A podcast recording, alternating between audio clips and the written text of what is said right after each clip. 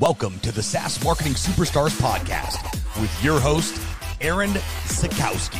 This is the show where we uncover proven growth strategies from CMOs and marketing leaders behind some of the fastest growing SaaS companies. Hey, superstars, thanks for joining us today. I'm your host, Aaron Zakowski, and today I'm chatting with Justin Oberman.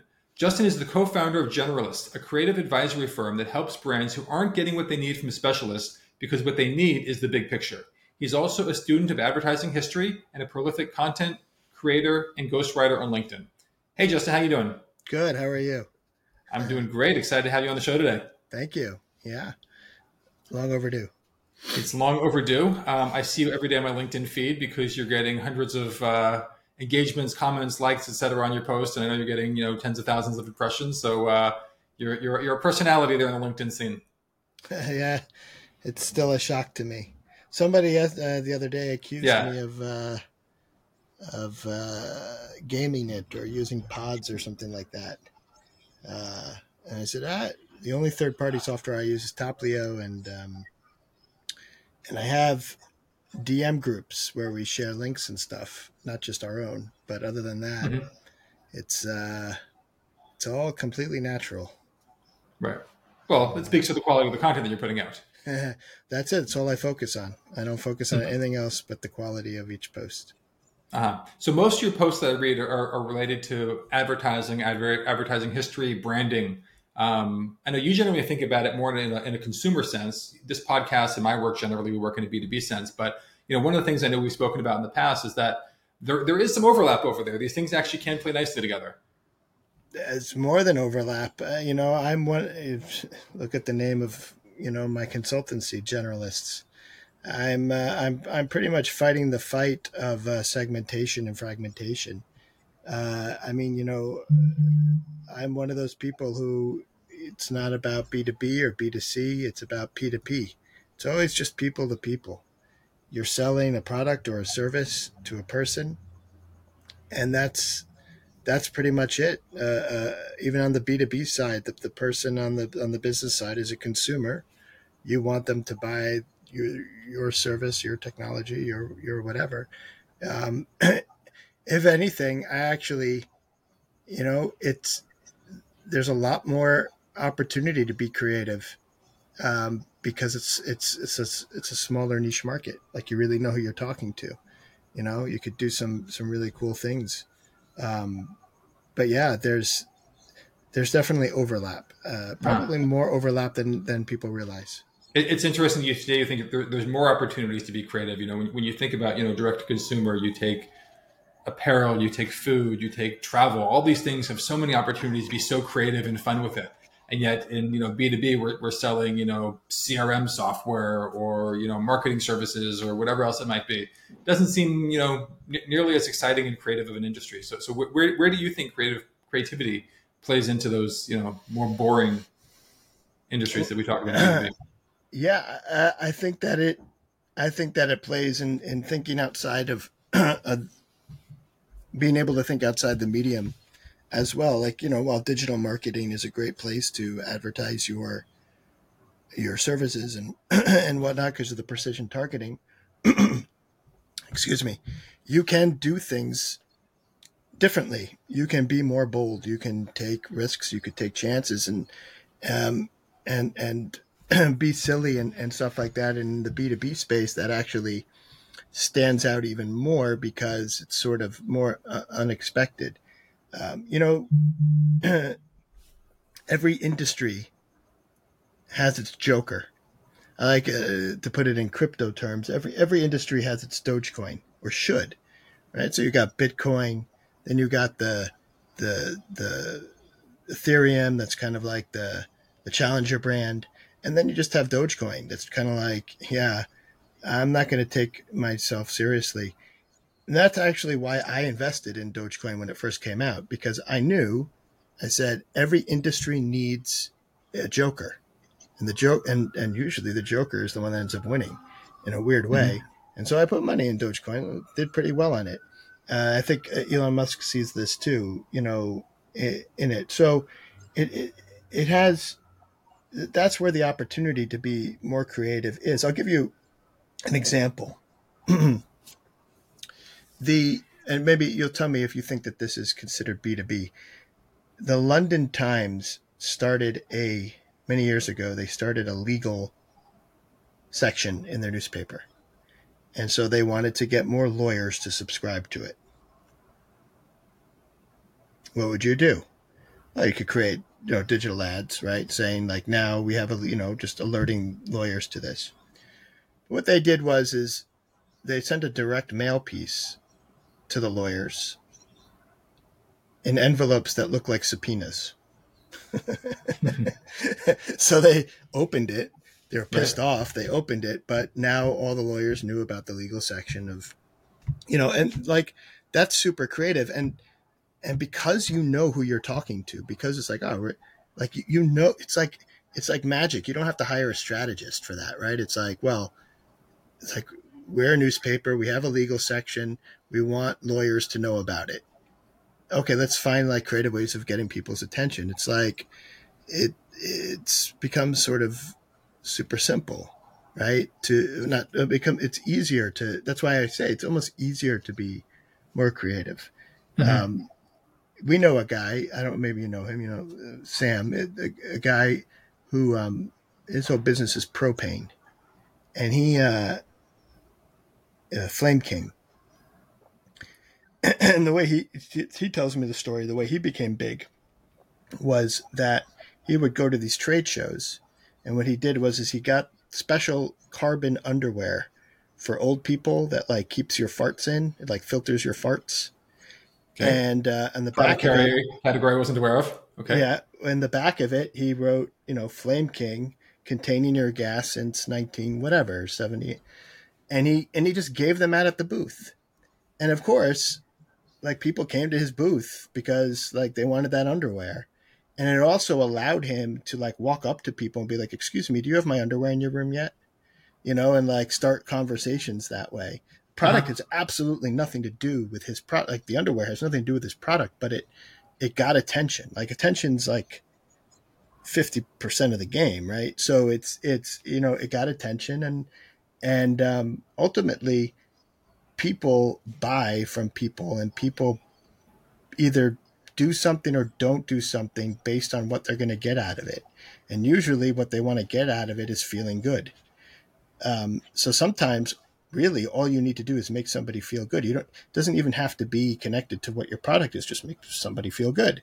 And you you will be able to uh, then move move that person in the direction uh, that you like. That's like you know, mm-hmm. even salesman strategy, right? That's what they do. When you're thinking about branding in a B two B sense, uh-huh. we'll focus on the on the B two B because it's what we talk about here sure. on this show. Um, I think there's there's always a little bit of, of, of, debate or confusion amongst teams and people that I, that I would talk with about what should we be branding? Should we be branding the company or should we maybe be starting with branding some of the individuals in the company, right? You spoke mm-hmm. before about people, you know, it's P2P, it's people to people, right? It's how we really do business. And when I think about some of the brands that stand out to me within the, the, the LinkedIn ecosystem, for example, it's usually I know the people first. And then because I've started following the people, I start to become aware of the brand. How, how, do you think about that in, in today's day and age? I know, um, you know, for example, you know, Dave Gerhardt, you know, he wrote the book, you know, Founder Brand. I'm, I'm guessing a lot of people have, have read it. Um, you know, it, it's all talking about that the founder, the personalities in the company should be the ones to, to build that personal brand and then the transfer of that brand to the company. How do you think about that? If you have a dynamic leader, yeah. If you don't, it becomes hard.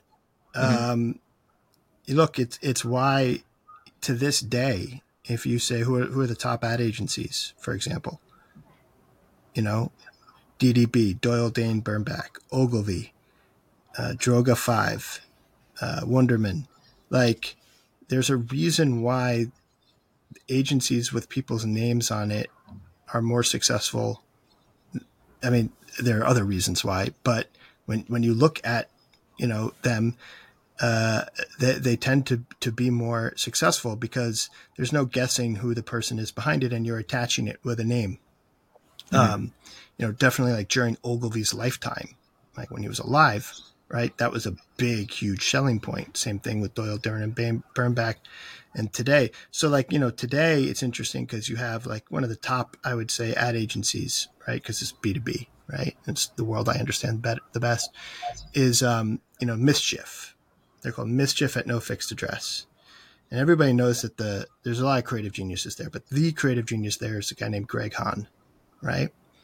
Um, I think it's a disservice, honestly, calling it mischief. I think if it was called Hahn and whatever, I think that it it not, necessarily would be more successful, but I think it would have a, a legacy. I think that it, it would be easier to grasp, and, and and maybe even more people would. I don't know if they have any. I think they probably turn down business more than people turn them down, but at, at this point, but um, you know, I, I, think that there's something very powerful about a person's name um, and about a person being in the B2B space being the main selling point of of of a product and, and it's just empirical Gary Vaynerchuk right for example. even in a situation where, where the person isn't necessarily the product I mean, I understand in a creative agency, you want to have access to, to Ogilvy. You want Ogilvy working on, on your account, right? So he's, he's the name because he's the personality that you, that you want to connect to. But in reality, most people aren't going to be working with him and he's not going to have any hands on within any given project that they're working on for a client. So, so why is that person's brand so important to the agency? I'm, I, I, th- I think it's a very, you know, I think that the, the person has to be involved or at least loosely involved. I know, mm-hmm. like you know, when when you read a lot of things about Doyle, Dern, and Bernbach, Bernbach or Ogilvy, for example, you would hear the question a lot. Well, did did Bill look at this? Did Bill see this? There's a certain aspect of it where where that that person has to be involved. I I don't see how a person who is not in a B2B sense, a person is involved and is not the product. No, I think they're they have to be very much the product because otherwise you get in very dangerous territory where the same dangerous territory that B2C gets into with using um, with either using the CEO as a spokesperson or a celebrity, right? there are a lot of successful B2C campaigns where the CEO is the spokesperson. It's usually because there's some sort of dynamic individual Perdue, mm-hmm. right? Um, the Wendy's guy. Um, but um, other times, you know, like with the Sprint, the CEO, right? Like it could lead to other failure and disaster. And using celebrities is even riskier because they steal the attention away from the brand. Um, and so I, would imagine that if you, on the B2B level, had a person that wasn't a thought leader in the industry and part of the product, um, then you you would be distracting heavily from you'd be distracting heavily from that from that product, especially on a B two B level. Because you know, like yeah. what is? I, I mean, I, I, think I think from my point of view, you know, the way it has to work is that the individual within the company, be it a founder, be it a sales leader, you know, some other executive, senior employee, they must be a subject matter expert, like you said. That's that's being public facing but they're also going to be involved in the product or the messaging of the product and the sales of the product and all those things. So they're, they're integral to the way that that experience is being transferred over to the product or over to the customer rather. And, and i think the tr- same would be true in, in, a service business you know i remember speaking with ralph burns the founder of an agency called tier 11 they're a facebook ads agency. They, they do a great job great reputation. And you know he explained you know he doesn't work on every campaign. He's the face of the company. He runs their podcast. People know who he is. And when, but when new clients come in, they don't expect that he's going to be running their account. You know, there's a whole team of account managers that are doing that. But he's built the systems, he's built the team, he's created the whole infrastructure and the process that he's able to keep in control of because he's he's got the managers, he's got the team, everything's been built under under his vision. And and he's still got his finger on the post. So so it doesn't mean that he's got to be the one delivering it, but you're buying into the thing that he has created and that he is running from a top level. And 100%. I think that's yeah. how it works. Yeah, that's that's how it works. That's that's what Ogilvy did. DDB. Uh, an interesting one would be actually the Ted Bates agency, uh, also in the '60s. The Ted Bates agency, the main player there was a guy named Rosser Reeves. Rosser Reeves, whether you know it or not, Aaron, Rosser Reeves is your advertising forefather. This guy was the, they, they called him the Prince of Hard Sell. This guy was all about science. This guy invented the term um, unique selling proposition. Okay. Um, th- this guy was all about direct marketing. Mm-hmm. Um, he would disagree a lot with the tactics used by digital marketing in the sense that he believed that you run a campaign as long as it can go. You don't stop the minute it starts sinking. You just you keep that going because part of it is like getting it in people's heads. But uh, you know, uh, anyway, but but he wrote a book called um, I can't remember it right now. Anyway, but he he wrote a book uh, about you know about advertising. He was a big thought leader in the ad space, very much like the opposite of Bernbach. Ogilvy is kind of in the middle, and then you have like this Rosser Reeves guy who's just like hard sell, hard sell, hard sell. Yeah. And um, and um, he was the the name behind the Ted Bates agency. It wasn't called the Rosser Reeves agency. It was the Ted Bates agency, and he was the main creative director there um, and copywriter there. Uh, and so you have that happen sometimes. Um, and if it's not going to be Ted Bates, it's not going to be like the the leader. It, it can be somebody else, but like you just said, they're they're it's because they're a thought leader. It's because they're an integral part of mm-hmm. of of the business. So, so you just touched on, on, on something which is actually my next question I wanted to ask you, which was the idea of direct response. So, so most of my career, I've been running Facebook ads, LinkedIn ads, et cetera, on behalf of, of B2B and software companies. Um, and generally, our objective is we're trying to acquire customers. We're trying to get them a free trial sign up. We're trying to get them, a, you know, someone to come in and get on a demo call for their for their sales team. And and the goal is someone sees an ad, someone clicks on the ad, they come and they convert based on whatever our conversion event and our objective is. Direct response, right? You and I have had a bunch of conversations in the, in the past about that topic, where you know you believe more strongly in, in, in branding, but there's also a place where those two things can play nicely together, where you can use direct response, direct response, and still accomplish a lot of these goals of branding. Do you want to you want to talk about that a little bit? Sure.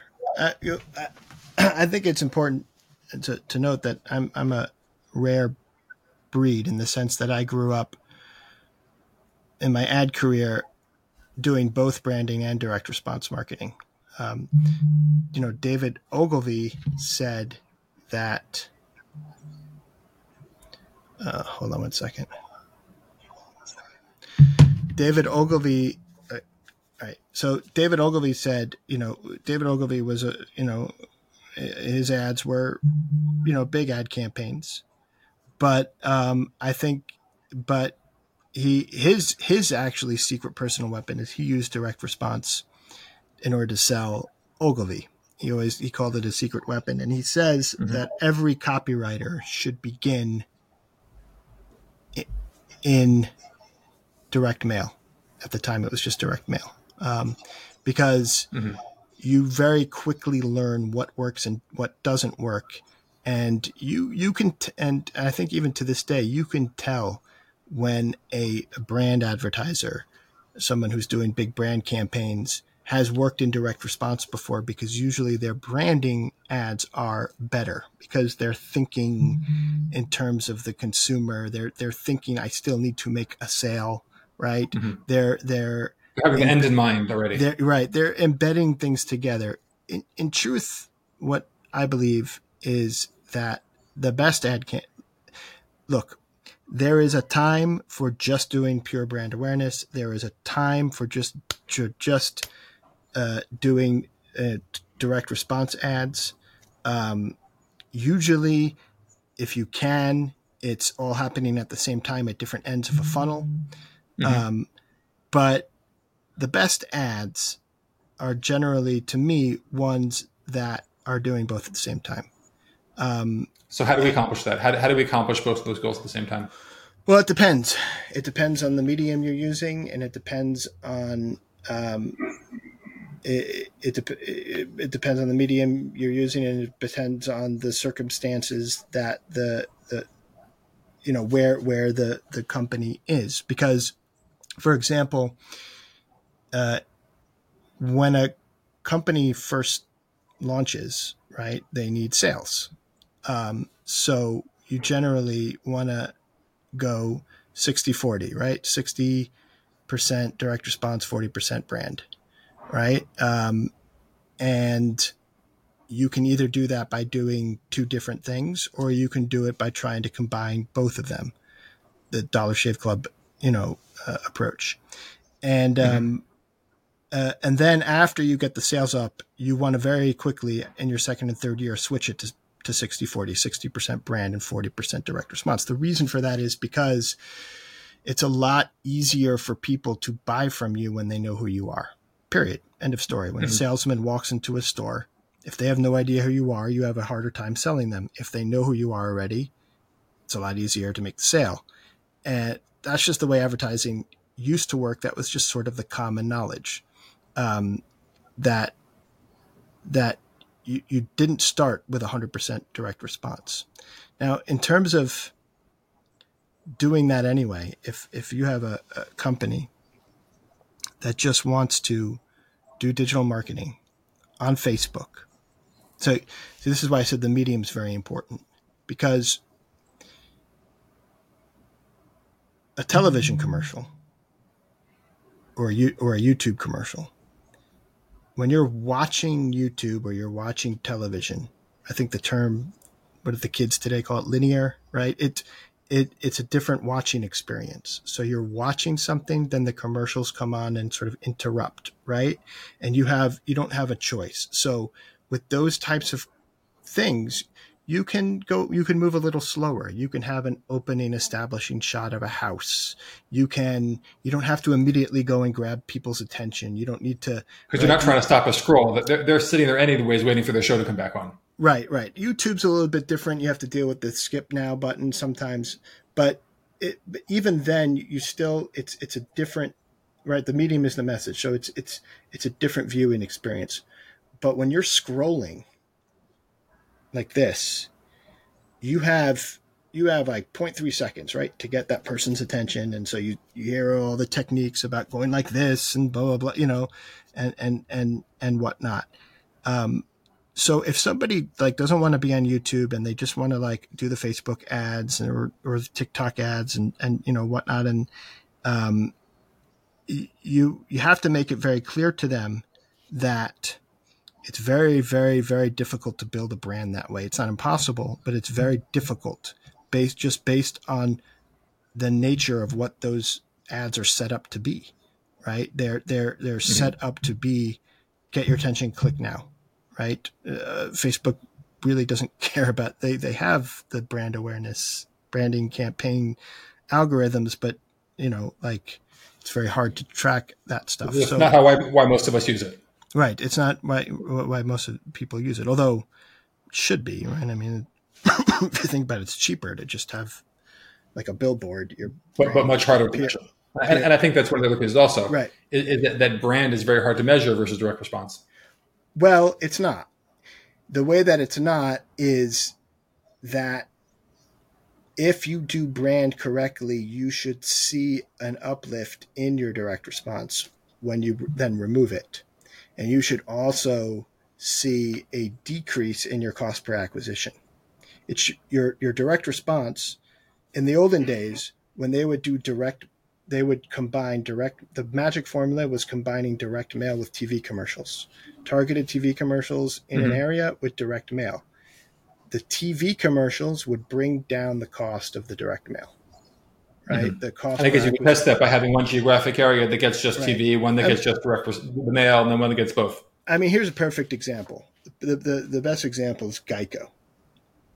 So Geico, at least you know, in this in the 80s and 90s, everybody knew Geico for the TV commercials. Really, really funny TV commercials.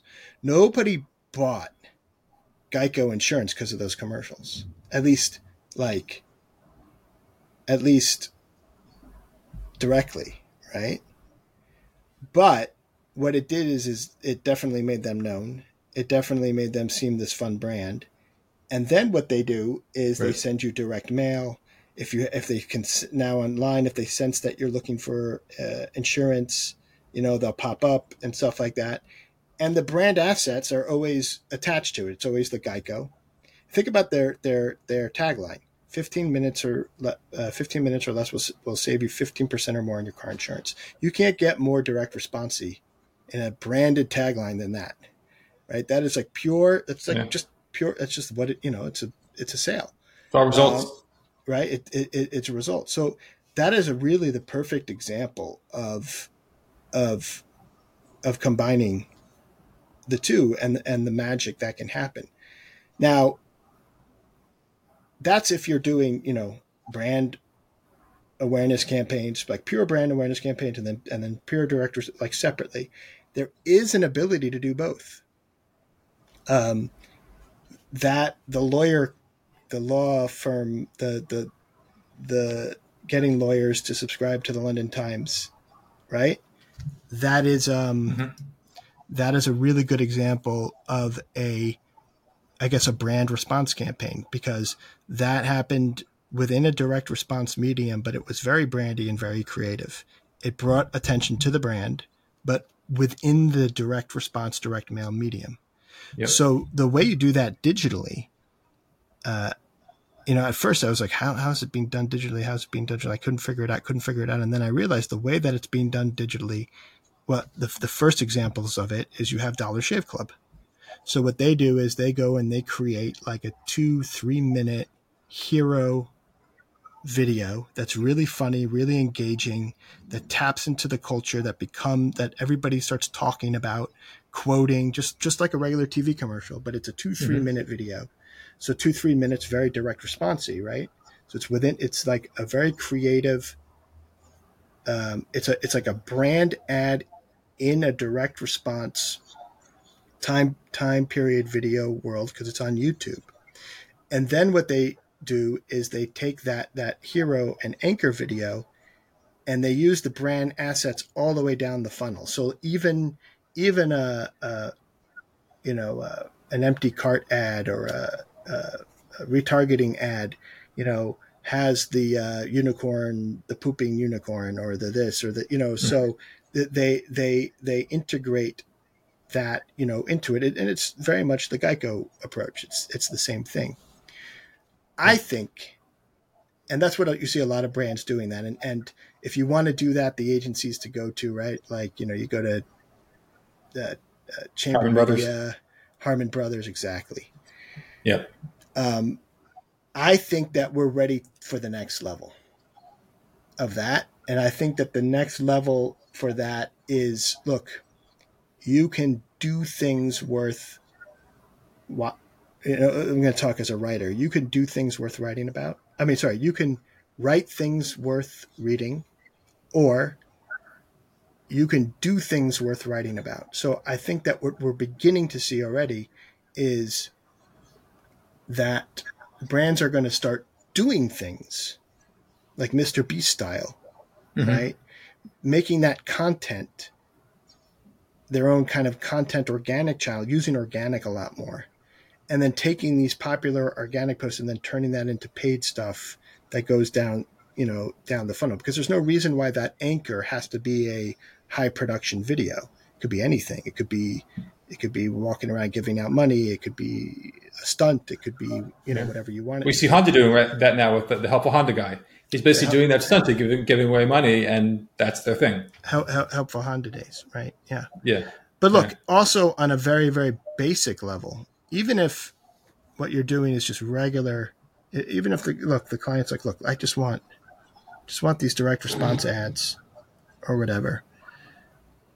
The one thing that I at least push for is is say, okay, well, look, at least mention the name of the brand You'd be surprised how many direct response ads never mention even mention the name of the brand, or yeah. they just put the logo at the end. But it's a disservice. You want people, right? Don't you want people like I can't tell you how many times I've seen an ad for something, a B2B ad for something, and I can't remember the name of um, I can't, and I remember the the service, some AI thing that did this or whatever, but I can't remember the name of the brand because it had some funny name or this or that. You know, if they had simply just repeated the name of the brand three to five times, um, and or incorporated it somehow into the creative in a funny or cute way, then then I would then then when I was like looking it up later to to try to find it, I would have an easier time doing it. Yeah, that was a trick that you taught me a few years ago that we started incorporating into the ads that my agency did, which is like, hey, we're making ads anyway, so let's just say, make sure we're saying the brand name three to five times. Yeah, it's really you know, I mean, at at, at least do that, you know, and that that's a lesson from brand awareness that you can incorporate into your direct response, and you could start doing that today, and what will you will that cause an increase in in in clicks of that ad? No, maybe I don't know. Depends how creative you are with it, but will it? I think lead to more sales over time. I provided that your product's good and your and the ads are working, yeah, it'll actually. Yeah, you can get more referrals that way. The fact that yeah. somebody recognizes the name and, and, associates it with positive things, they're going to be more likely to remember it and, and mention it to somebody else as well. Yeah, and and the way you'll, I guess, the way you'd probably see that is, you'd be like, oh, look at all of these sort of organic search, yeah, organic search, um, you know, leads, you right. know, that that turn to sales. search, right? You know, like uh, that. That is, you know, it. You know I think I think just overall, if people just stopped segmenting it in their minds, and mm-hmm. they said, you know what, we have this product, we we want this person to buy it. We, uh, you know, you start thinking about maybe other types of people that want to buy it, and then you uh, uh, you know, and then you just say, okay, what is what is the best way to get you know these these people's attention? And don't don't don't don't think okay if it's going to be on Facebook, so then you got to follow these rules and stuff. But don't don't think in terms of direct response and branding, brand mm-hmm. response. Just think in terms of like it's an ad. What's the best way to get? What's the best way to use this medium to get people's attention? Right. And I think I think you'll be good. You know, my favorite example is um, figs. Uh huh. Scrubs. You know, Medical the, scrubs. The, the, designer scrubs. Yep. This is this is a fascinating one because they think about it. If you're if you're making designer scrubs, so okay, interesting product. Scrubs are baggy; they don't look good. People want to look good, I guess, when they're saving their people's lives and whatnot. So you would think that the obvious thing to do would be to go to digital marketing and um, and target people who work in hospitals, right? Easiest thing to do. Go yeah. on Facebook, find people who work, you know, and and make sure that they see the ads. They didn't do that. Not only did they not do they didn't do that at all. They took their entire marketing budget and used it to make billboards. They used it on right. billboards. And they had models, you know, they picked cities with major hospitals and they had the models and figs, and that was it and I remember hearing somebody talking about uh, he- hearing the CMO talking about why they didn't do that, what why they did it that way, and they didn't use digital marketing. And the CMO asked the person, said, "Well, let me ask you a question. You've seen the billboards? Yes. Do you have friends that um, work in hospitals? Yes. The when you saw them at a party or at some sort of function or, or catching up with them, did you ask them if they wore these figs that you see everywhere? Yeah. And the person said, yes, I did. It's like, how much do you think that that's worth to me? That's worth to me the fact that you don't work in a hospital, you don't, you're not going to wear it, but you know what they are. If you know what they are, they for sure know what they are, right? Mm-hmm. Right. You is like that is worth more to me than all the immediate sales that I could get because what they then did was is after they did this mass awareness with the billboards, then they did the digital. And their cost per acquisition was like nothing because right. everyone knew what they were already. And like that, that to me is if you have the money, uh, you have to have the money to do that, right? Obviously. But if you can't buy billboards, I'm, there's, you know, there's got to be something else you can do to get mass awareness. You know what? You know what Red Bull did? Red Bull wanted to break into the market in London. They didn't have any good ad budget, but they wanted to to, to become like the drink of of kids. You know, uh, twenty one year old, not kids, twenty one to twenty five year old target yeah. millennials at the time. They didn't have an ad budget. You know what they did? It's genius. They didn't buy billboards. They didn't do that. They got they collected a whole bunch of Red Bull cans and went all over LA and filled up the public trash cans with them. Okay.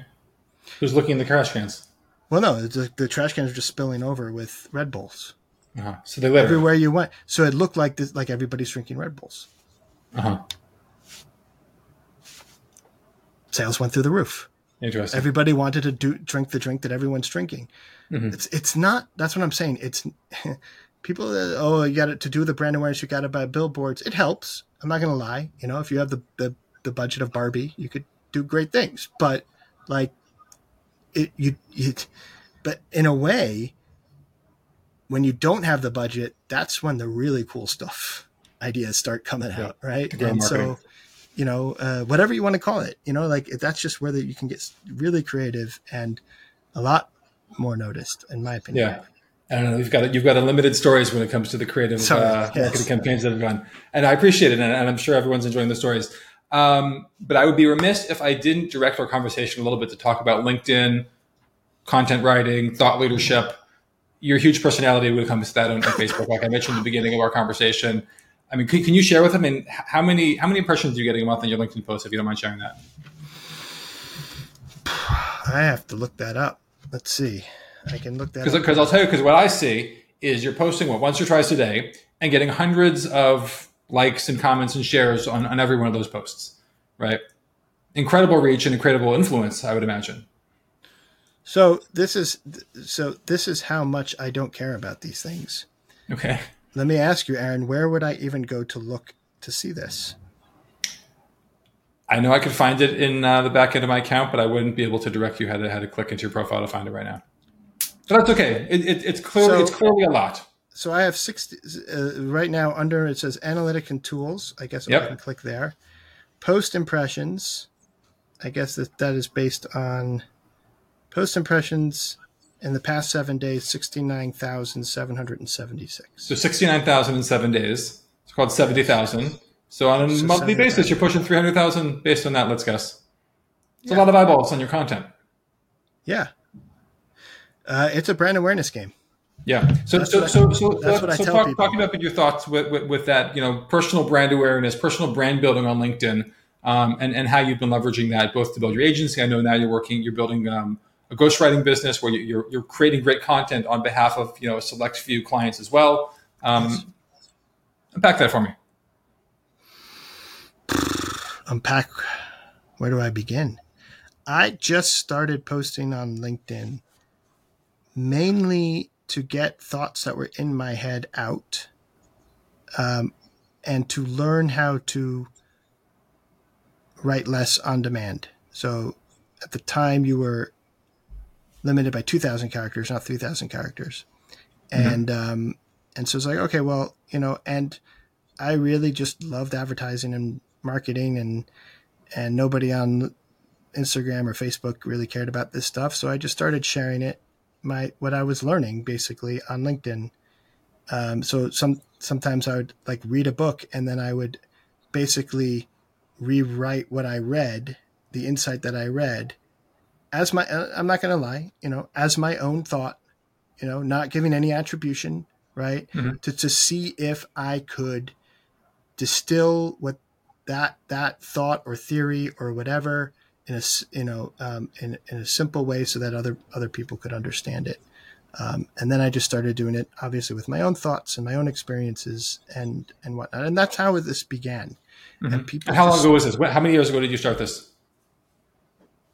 I started the Thanksgiving before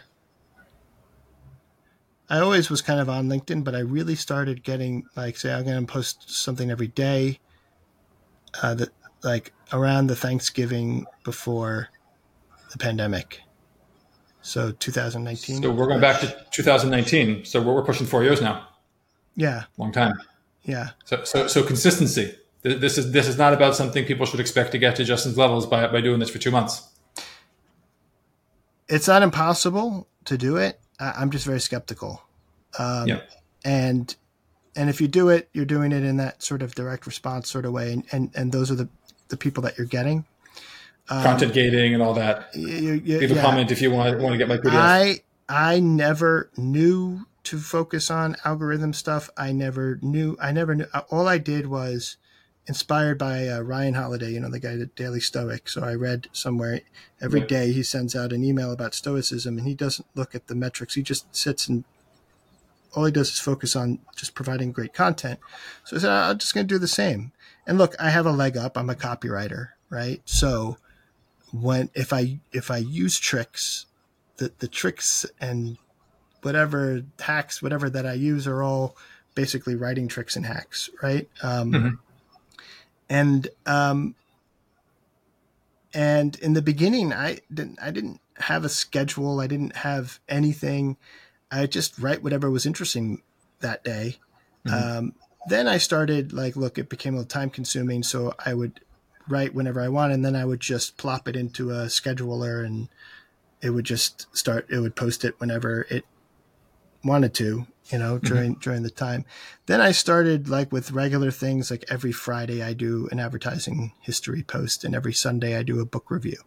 Uh, you know, um, and but really that's as really that's as um, formulaic as it gets. At the end of the day, like you know, it's interesting my most popular post is this where people say I broke the I, I broke the format. I wrote a dialogue between a creative director and a CEO. It Mhm. really makes the CEO look like a stupid idiot, you know. But at the end, the, the CEO is like, "Oh, I, I like this guy. You proved me right," you know. And everybody was like, all the creative people, like, "Yeah, yeah," you know. I remember I posted that, I had millions of impressions or whatever um, I couldn't turn on my LinkedIn for like two days because it was just like it just looked like I'd turn it on and be like boom, boom, boom, boom, boom, boom. like it was it was pretty crazy. And I was thinking to myself, because of that, I like I know Gary Vaynerchuk doesn't sign on to LinkedIn and post things because the if mine was like that from just one thing, his his every one of his posts is like that. So you can't even use the app when it when it's when it's when it's like when it's like that. What's interesting to me is that post, by all intents and purposes, should turn off people to me, right? CEO should read that and be like, I don't want to work with a guy who talks to me like that or, or whatnot. But after posting that post, I got so much business, not from that post, but because obviously that post did something to me, to the algorithm, so that when somebody typed in copywriter or whatever, my name came up on top, right? Like it, it, and and the fact that I post every day, like all of these things, you know, contributed to, um, you know, to to that radical increase in business. So much so that I know that whenever I write a post, that that's going that gets you know over fifteen hundred likes, I know that I'm going to get business increase Mhm. not from that post sometimes from that post now here's the the other most interesting thing 99% of all my business inquiry posts on linkedin come from people that i am not connected to that have never commented on my post and never liked a post. Uh-huh. So they're discovering you for the first time that day based on whatever your new no. content is. no no no. No they've been they've been lurking they've been reading they've been seeing me. Uh-huh. right? Um, and it's just that right? Our business marketing advertising it's not a buy now business we have to stop treating it that way. It's a when i need you business. So we just have to constantly be putting ourselves out there Yeah. so that when they're not happy with their current marketing or when this or that or whatever or they have a friend that needs right? They're like oh this guy posts on linkedin all the time. He seems pretty smart. Maybe i should speak to him. Right? And that's generally what happens. So you can post anything. There's these people, they have these rules. We're going to do top funnel, middle funnel, this, that. It really doesn't matter. You could just like write stories, funny things, what, what, what, whatever it is that's like kind of like with you. I mean, it should be tied a little bit to things, but as long as you're generating that awareness or whatever, you know, so it does need to be tied at least somewhat to what you're doing. Mm-hmm. Um, so, and I have a, the general rule I have, and this is about everything is not just LinkedIn, but it's 70, 20, 10. So 70% of my posts are posts that I know will work. And by work, I mean like the content's going to be like good. People are going to get, get something out of it. I'm not talking, see, I'm not talking about I'm going to get likes and comments. I'm talking about this is going to help people. 70%. Yeah, right? Providing value. Yeah. 20% is going to be like repurposed stuff or, um, you know, um, more hard hitting stuff. Like if I, if I need more customers or, right. And then 10%, and this is every week, 10% is just pure experimental. Like mm-hmm. I'm going to write a, like I have tons of posts that bomb. You, most people never see them. I see them. That, that's and that's the great thing about LinkedIn. You're, if a post bombs, great. Who cares? No one sees it, right? Nobody, no one sees it anyway, except you. So, exactly. right? Um, and I imagine your your your bomb of a bad post, you're probably getting more eyeballs than my good ones. But no, I wrote I wrote a post a week ago that got eight likes. I mean, I, and I'm averaging like 500, 700 likes. Uh-huh, right. This got eight likes and it was posted like 6 a.m. in the morning. It was, for whatever reason, it just didn't, it didn't uh, jive, and it was an experimental yep. post. Like it was definitely a new, new type of post. Um, mm-hmm. I was being very sarcastic and very witty, um, leading somebody and leading them in the wrong direction, and then flipping it at the end. That doesn't uh-huh. doesn't, doesn't seem to work on LinkedIn. But um, yeah, I think it's it is it is a very much a showing up and brand awareness game. Mm-hmm. And you cannot just keep showing up and selling yourself, man. Like that's boring and no one wants to be around that. Um, you just write about what's on your mind. Yeah. The, the key is to add value and to entertain. Add value and entertain. Yeah. That's pretty much or what entertain and add, add, or entertain and add value. Yeah. Yep. Uh, and, and, so, and, now, I mean, just as, as, I'll make a shameless plug for you, I mean, and now you're, you're doing this on behalf of clients also, right? You've become a ghostwriter recently, where you're taking your skills and, and working with a select handful of clients to do similar for them. Yeah, I realized that I was working with uh, one of these sales consultants. So he, so he had me kind of go and say, okay, find the reason why people want to work with you. And so everyone that came from LinkedIn basically wanted to work with me because they liked my posts. Um, mm-hmm. And for some reason in their head, sometimes they could translate that over to like, well, he writes those posts well, but that's not going to be good for what I need. But anyway, the point is, is it was the post. So he said, have you ever thought about providing that as a service? And um, you had mentioned that to me several times as well. Right. But you know, it's sometimes when when the person that you're giving money to says it, it means a lot more than when somebody who's when I say it to you. Yeah, exactly. I don't know so, how many times I told you to become a ghostwriter before you decided to take the other guy's advice to become a ghostwriter. Right. so, um, and what I oh, and so here here here's the other thing. You ready for this? This is this is just amazing. So what I did was is I just started putting that at the bottom of my posts. Still reading like my posts, which you could write posts like this, become a thought leader. Uh, you know, I, I made I grossed over a million from my agency just on, from LinkedIn alone last year, um, and and posting high quality posts like this. Reach out to me, just very high transparent. Here here are the price ranges. So I mm-hmm. did that, and with within within two or three weeks, you know, I got five or six clients. So that makes you think. That make that makes you pivot right? Like that makes you kind of think, oh, wait a second, wait a second. But not There's only something that, there. not only that, but those clients also end up wanting more, more than just ghostwriting. They want kind of PR, publicity, help, you know, getting them into conferences with their, if they have to write a blog post, if they have to write a speech, um, a, a lot of other things, right? But here's the other part about it. Think about this for, and, and I thought about this too in terms of my ad agency, Oberman and Partners, right? I'd been posting on LinkedIn for basically two, three years. I never really finished the Oberman Partners website. I, I think I put two pieces of work up there, right? I, I barely advertised. I never advertised for it. I barely wrote a post showing my own work. Mm-hmm. I barely sold my agency, talked about my agency, anything like that. I just posted. And I got, and in one year, I grossed over a million with a crappy website with messaging that was all over the place and even had typos. Like I even forgot about my website for a while. Mm-hmm. This LinkedIn business, this LinkedIn ghostwriting business, I got six clients, high paying monthly clients with no website, no ads, no, no, no nothing.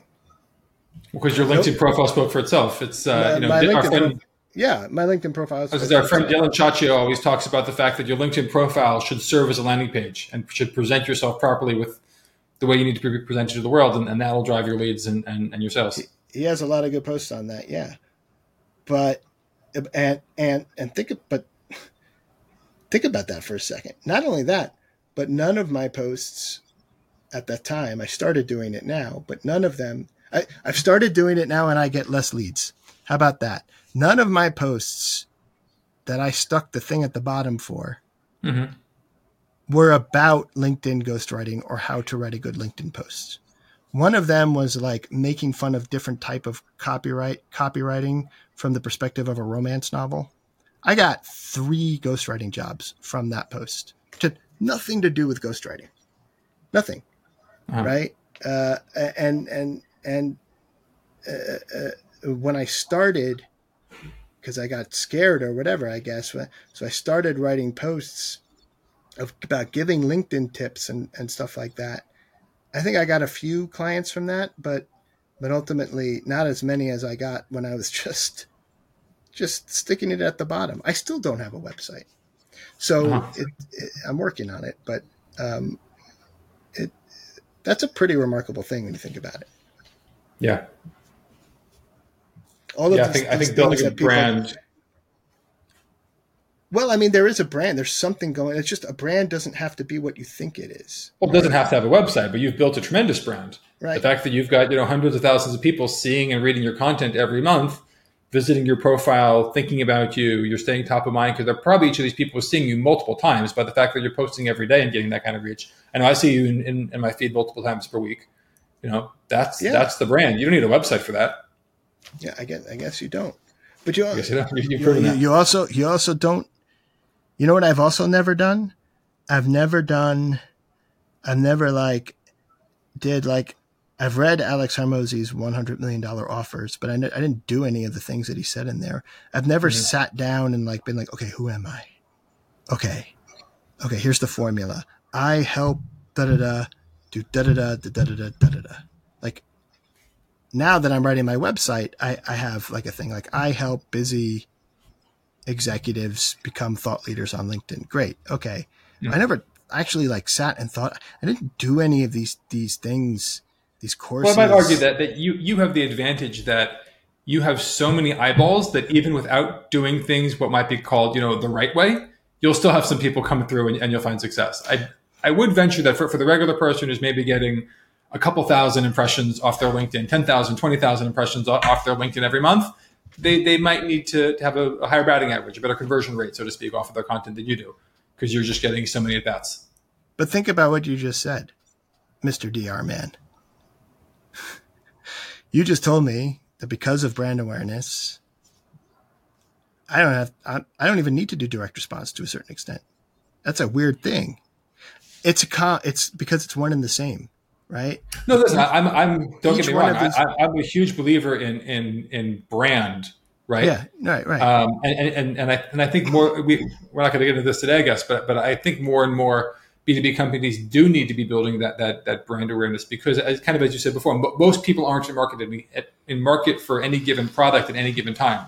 I think LinkedIn actually put out a stat recently saying that you know for most B2B services or products, you know 95% of your target audience, your ICP, ideal customer persona, aren't in market right now, which means you need to build that brand because when they become in market for whatever the thing is that you're offering, you want to make sure you're one of the first people that they think about because they've seen you when they weren't looking for it yet. So I, I believe very strongly that that it actually has to be a, a huge emphasis building brand. I think we, we we often put that on steroids or add fuel to the fire, so to speak, by running ads, thought leadership ads, all kinds of you know content ads, etc., um, in order to get more of our target audience to see the thing. Point I was trying to make is that you've got the people seeing your stuff already, and and therefore that even if your conversion rate from let's say impression to lead is minuscule, because in, in theory it is, you're getting you know the, you know handful of clients every month off of 300,000 impressions versus somebody else who might be getting 10,000 impressions, let's say every month they need to have a better conversion rate of those people to clients if they're going to build a business like you are. Or they just got to learn how to create content like you. Yeah, which is why my ghostwriting is ghostwriting and coach writing. Mm-hmm. So there, there are that for a for a nice big fee, I will write everything for you. But what mm-hmm. I prefer to do is do a hybrid where I'm writing some stuff for you, but you're also telling me what you want to write about, and then I'm helping you, and showing you how to craft and do it yourself but but what I think that you said is very interesting because when you think about it, and this will be a little sales pitch for me, I guess, is that one of the quickest ways to get that brand awareness for for a company that is just starting out, a startup or whatever, is by is through founder or whoever thought leadership. Mm-hmm. Um, it's a very aff- affordable way of doing it, especially working with me. Um, and um, the key, though, is, and this is what I'm doing currently with my clients, is the key is it, to, you got to stand out. You you got to be edgy. You got to be taking you know, risk. You got to you have a stance. Yeah, do something different. Know, you, you, yeah, you, if you're not willing to do that, then it's possible to do it another way by just being funny or this or that or goofy or whatever. But um, you know, uh, you know, on LinkedIn, you know, you, it, you got to have some thick skin. You know, I get trolls, I get all of these things too um, and it's it's uh, you, you got to be you got to be ready for that. But that that's what's yeah. going to make you stand out by taking an alternate an alternate point of view. I'll, gi- I'll give the listeners right now, if you're thinking about writing LinkedIn, and uh, one of the things I hear about, right, like ghostwriting, you know, what are the three things? I don't know. I don't know how to write. I don't have the time, um, and I don't know what to write about. Coming up with ideas. People ask me all the time, "How do you how do you have come up with an idea every day to write? like, I got more mm-hmm. ideas. You have no idea. That's not my problem. I have too many ideas. But um, one really fast hack that could probably keep you busy for a month is just and also position you, begin to position you as a thought leader. It's a hack, is to just think about all the things in your industry that people take for granted, thoughts, assumptions that people just make, that they just say. You know, in marketing, people will say people don't have attention spans anymore. People don't have long attention spans anymore. You got to keep things short. So you just come out and say, BS. If people don't have long attention spans anymore, then how come there are people in England that will watch cricket matches for five days? How come people watch Lord of the Rings for three and a half hours, yeah. extended series. People's attention spans haven't changed. They haven't gotten shorter. Content, your content just sucks. Period. End of story. That you know, and so you write that, and you're going to get like, like, like, like, like, like, and then you're going to get a whole bunch of people going, "No, that's not true. This study, blah blah blah blah." Right? Who cares? right? All yeah. that, all that is, you know, is, it, you know, but so you just, fi- you know, long copy is better than short copy. Short copy is better than long copy. You say, you know what? Neither one is better than good copy is better than bad copy. Oh, sorry. Good, so, uh, you know, yeah, you just say, you know, instead of about how long it is or how short it is, write like somebody has to pee. If, if, if you keep that in your mind, somebody has to pee, then you know people will hold people will hold it in if the movie's good you know so write like someone has to pee keep them as as as long as you can and like people and you and so that's a but first of all that's good advice but it's also like what i was just saying like you're, you're debunking a myth so just find myths in your in your find you know things that people just say mm-hmm. and uh and and and prove them wrong and it's not that hard because there are no truisms in life. There no such thing as black and white. So you could do this about almost anything. Yeah. Let me uh, let me ask you. We, have we've, we've been here an hour already. I know you've probably got things to do in your day. Um, I usually wrap up with a quick lightning round. I don't tell people the questions in advance unless you've listened to podcast past podcast episodes. Uh, a couple quick questions, a couple quick answers, and we'll wrap things up about that. How about that? All right. Um, so I know you're a big reader. Um, what book would you recommend listeners to read. Could be a business advertising book, could be a fiction book, nonfiction, anything. Has to be one book. I'll give you uh, two if you want. Okay. If you're in advertising and marketing specifically, you have to read the book of Gossage.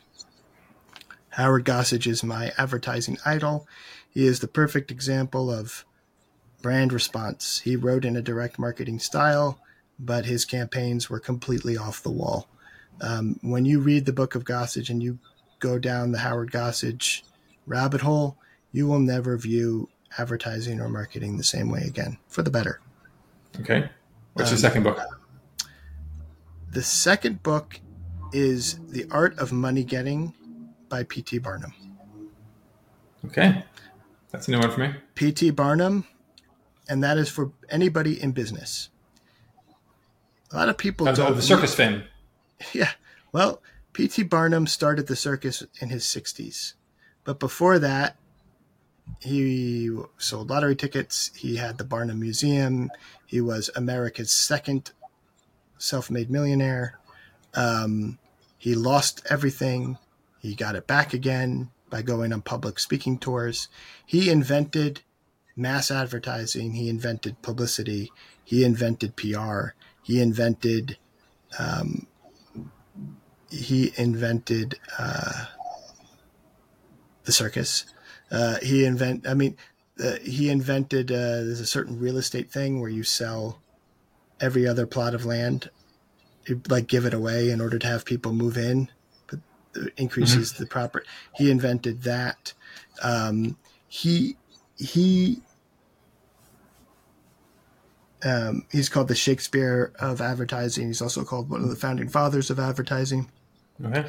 Um, I already want to the book. He he invent he invented so many business ways of doing business today, and so many people are ashamed of it because they think of it as a humbug, you know, shyster, greatest showman type stuff. If you watch the movie Greatest Showman, you see his genius. I mean, but the man was a genius, and what's what's really interesting about him is he he was everything in one. So he didn't think of direct response, brand awareness, or you know any of these things. He just thought, how am I going to get people to come to my uh, museum or this attraction or this? And he just used every single means that he could. Mm-hmm. And the best piece of advice that he he's got a lot of advice in so so the art of money getting is the speech. Oh, he invented influencer. He invented the B two B influencer. He invented the speaking tour as well. So when he lost all of his money, he lost all of his money in some deal. So he went on a speaking tour about how he became successful. And that's what this book is. And okay. tons of people went on the speaking tour and read read the, the book that he published from it and became successful from following his advice. My favorite piece of advice, besides the fact that he says that you should spend on advertising liberally, he says, um, in your first year of business, if you do this, you will never have a single problem gaining customers again. He says, after you pay yourself and after you pay off whatever things that you have to do, you take 100% of your earnings and spend it on advertising. Mark, and for him, advertising meant PR, publicity. Mm-hmm. He goes, so much so that you don't even know what to spend it on. You should be like, I have $10,000. What the hell do I do with this? And he would do crazy things because of that. Mm-hmm. Crazy things. He goes, You do that in your first year, you become so well known that it'll be impossible for the competition to infringe on you or do anything like that. Okay. It just seems like good advice. Um, anyway. Good good advice. Um, I definitely want to check it out now. Um, what's your uh, your favorite marketing productivity tool right now? Well, according to uh, my iPhone, LinkedIn is not a social media tool; it's a productivity tool. Okay, I'll take that then. I love um, Trello. Who, Believe it or not, marketer? I'm a I'm a big fan of Trello. I stick with Trello. Trello. I like, okay. I like I like to be able to move things. I like the physicality of it. That's so Trello. Trello is my favorite tool right now. Perfect.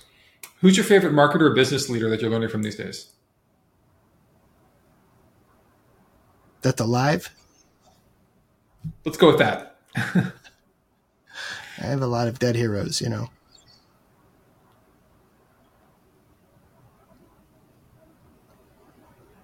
Wow. Fact that I even have to pause and think about this. So there's so many? Yeah. Or so few? No, there's there's not so many, but there's like a group, right? Uh, well, pick one. The problem is, is that they're they're different for different reasons.